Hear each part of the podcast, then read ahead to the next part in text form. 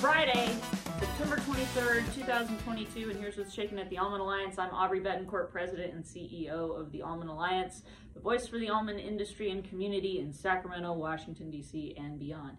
Big week this week. We had two incredible webinars with our partners at OOCL and CMA CGM with some great announcements out of both of those.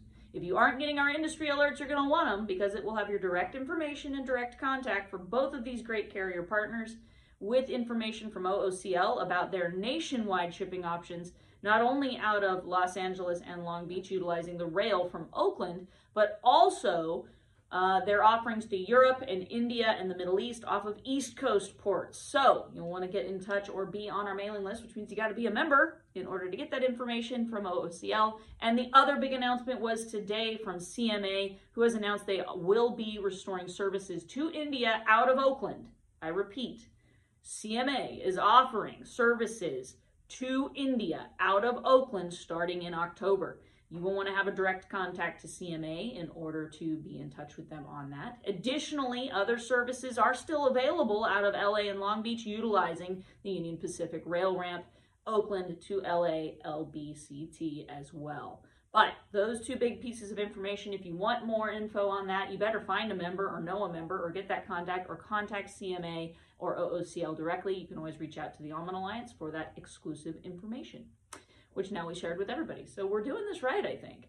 But those are big moments and big movements as we know we have a lot of volume we still need to move.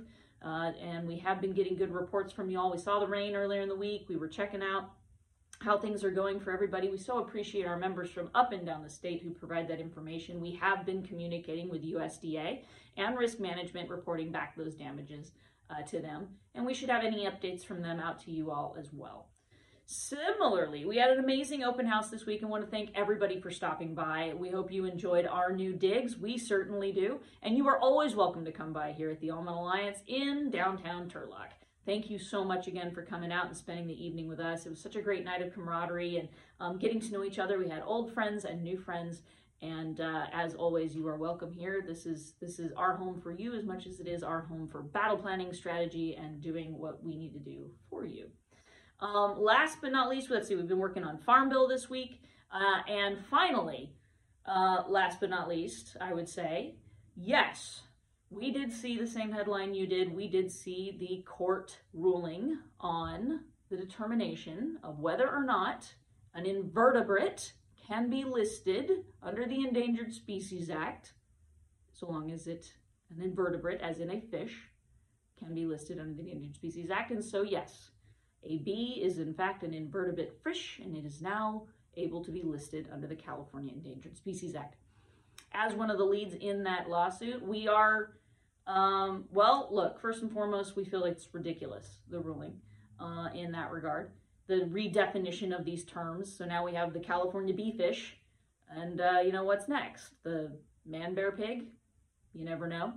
But more importantly and more seriously, this really is about protecting pollinators, and this ruling and now the consideration for the listing of the species, we really feel is a violation of the trust uh, that has been built up with the almond farmers of, of America, who are the largest uh, propagators of pollinator habitat with over 160,000 acres nationwide. This disincentivizes all of the good work we've done to support those pollinator habitat programs. Um, this this absolutely should put uh, anyone who cares about pollinators and bees uh, in a place of worry because this, um, you know, or whoever is invested in it too. Federal and state dollars are basically going to be wasted uh, because now you uh, you might violate the law by trying to help the species. And uh, we assure you that through the next year, we will be at the forefront of working with the agency to make sure that whatever they decide, it truly protects the species because that's our first and foremost care. Um, we have been leaders in propagating and, and protecting and supporting pollinators, and we want to see policies that do that.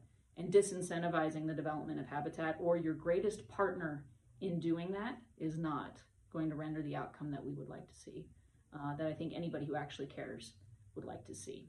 So I assure you, you'll be getting more updates from us on that as that continues to develop so that you understand a little bit more. The Supreme Court has ruled, so now the California Department of Fish and Wildlife will do a one-year review uh, of the petition to list the four bee species that are being considered.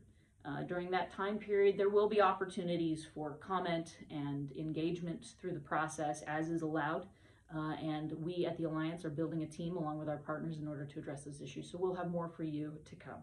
But I assure you, this is not, uh, no, how should I put it? I assure you, this is about protecting the species and protecting our industry. And we firmly believe and have proof that you can do both successfully.